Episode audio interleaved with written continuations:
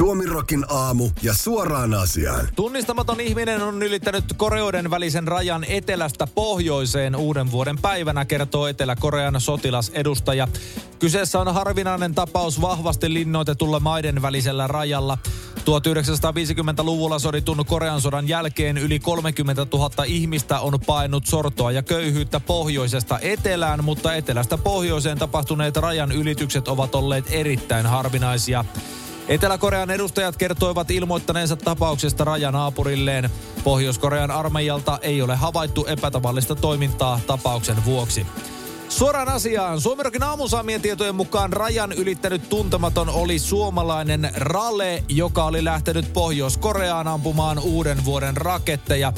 Ihan vaan koska ei sitä täällä Suomessa saa kuitenkaan kohta tehdä. Ollaan Pohjois-Korean tiellä. Jääkiekon nuorten MM-kisojen jälkimainingeista on noussut kohu, kun Venäjän ja Tsekin joukkueita ei päästetty paluulennollaan lentokoneeseen Kanadassa. SVTn toimittajan Mari Leemanin mukaan syynä oli pelaajien käytös. Leeman kertoo Twitterissä, että pelaajat olivat kännissä ja polttivat tupakkaa. Osa kieltäytyy myös maskin käytöstä, mikä on rikos Kanadassa. Tsekin managerin Otakar Chernin mukaan hänen joukkueensa ei käyttäytynyt huonosti. Miehen mukaan lentoyhtiön henkilökunta vain sekoitti Venäjän ja Tsekin pelaajat toisiinsa, koska molempien maiden pelaajilla oli harmaat kollegepaidat. Chernin mukaan koko lentokone tyhjennettiin, kun muut matkustajat valittivat venäläispelaajien käytöksestä. Tämän jälkeen Tsekin joukkueen johdolle ilmoitettiin, että heitä eikä Venäjän pelaajia ei oteta enää lennolle mukaan.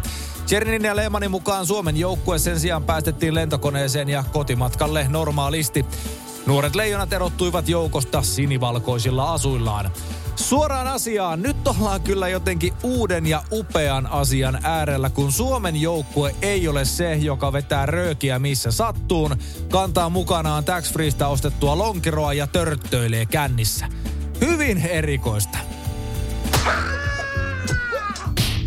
Sunnuntaina lentomatkustajat ruuhkauttivat Rovaniemen lentokentän lähtöterminaalin, kertoo MTV Uutiset. Paikalta otetuissa kuvissa näkyy, kuinka ihmiset olivat tuppautuneet täpötäyteen halliin ilman tietoakaan turvaväleistä. Asiasta uutisoi sunnuntaina ensin Iltalehti.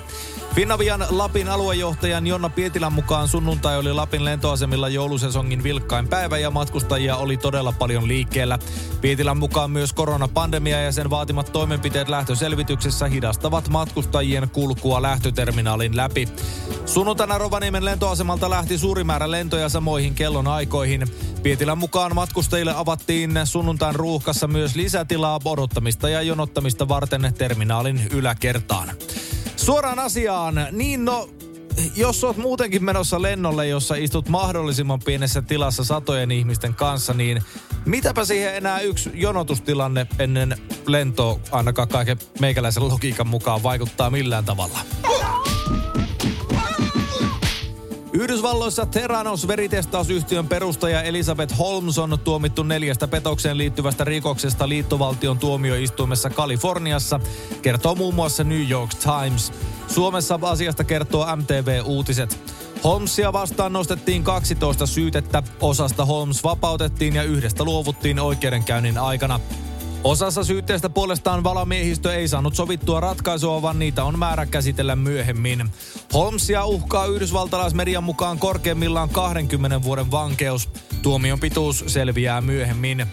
Teranos markkinoi testaustekniikkaa, joka määrittäisi esimerkiksi syövän tai diabeteksen potilaan sormen päästä otetusta muutamasta veripisarasta. Edison nimen saanut testauslaite ei todellisuudessa toiminutkaan niin kuin piti. Lisäksi selvisi, että Teranos oli tehnyt suuren osan testeistään muiden yhtiöiden kehittämillä laitteilla. Suoraan asiaan, tämähän ei ole ensimmäinen verihuijaus maailman historiassa. On kuullut muun muassa siitä Jeesus-nimisestä kaverista, joka tarjosi yhtiökumppaneilleen vähän viiniä ja väitti sitä omaksi verekseen. Sekin sai ekalla rahoituskierroksella ainakin 12 tyyppiä lankeamaan tähän huijaukseen. Koronatoimia marraskuussa julkistamassaan raportissa arvostelleet Nordean valuuttastrategit jättävät pankin, kertoo MTV Uutiset. Nordean mukaan raportin kirjoittajille tarjottiin mahdollisuutta jatkaa pankin palveluksessa, mutta he päättivät jättää yhtiön. Nordean päävaluuttastrategi Martin Enlund ja päästrategi Andreas Steno Larsen haukkuivat marraskuussa värikkään sanankääntein lyttyyn koronatoimet Euroopassa.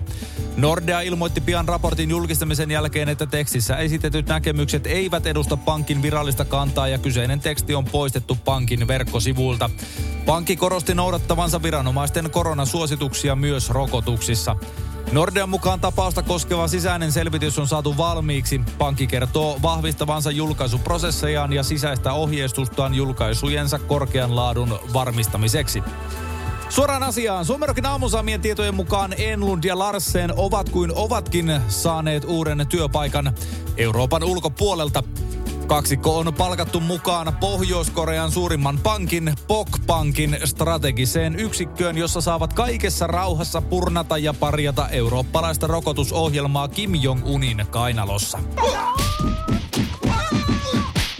Apple teki maanantai-iltana Suomen aikaa historiaa, kun sen markkina-arvo käväisi kolmessa biljoonassa, eli kolmessa tuhannessa miljardissa dollarissa, kertoo Reuters.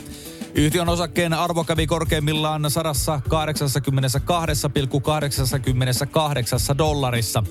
Yhtiön arvo on noussut huimaa vauhtia viime vuodet. Apple oli myös maailman ensimmäinen yhden biljoonan dollarin yhtiö, kun se ylitti rajapyykin vuonna 2018. Yhtiö oli ensimmäinen kahden biljoonan dollarin yhdysvaltalaisyhtiö vuonna 2020. Reutersin mukaan Applein osakkeen arvo on kasvanut peräti 5800 prosenttia sen jälkeen, kun yhtiö esitteli ensimmäisen iPhonein tammikuussa 2007. Muista teknologiajättiläisistä Microsoftin arvo on tällä hetkellä 2,5 biljoonaa dollaria.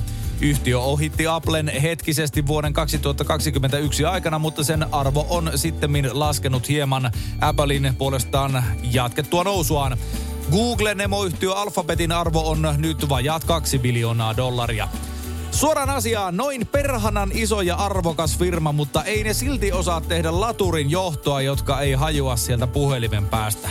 Tai ylipäätään puhelimia, jotka kestäisi kauemmin kuin niiden takuaika. Tuomittu murhamies, italialainen mafiapomo Gioacchino Gammino ehti olla kateissa 20 vuotta, kunnes hänen kaksoiselämänsä espanjalaisena vihanneskauppiana ja kokkina paljastui poliisille, kertoo MTV Uutiset. Vuodesta 2014 eurooppalaisen etsintäkuulutuksen alla ollut Gammino oli Sisilian poliisin tietojen mukaan painut Espanjaan, mutta vasta Google Mapsin katunäkymän avulla hänen tarkka olinpaikkansa selvisi viranomaisille. Poliisi epäili, että katukuvassa El Huerto de Manun edessä rupatteleva mies saattoi olla kateissa oleva Camino. Lisäksi läheisen ravintolan La Cocina de Manun Facebook-sivulta löytyy kuva Caminosta kokin asussa. Kuvassa Camminolla oli leukansa vasemmalla puolella tunnistettava arpi ja ravintolan ruokalistalla tarjottiin sisilialaista ruokaa. Kävi ilmi, että vuosien aikana Gammino oli painut Espanjaan, muuttanut nimensä Manueliksi ja mennyt naimisiin. Hän toimi kokkina ja vihanneskauppiana Galapacharin kylässä lähellä Madridin kaupunkia. Cammino pidätettiin 17. joulukuuta.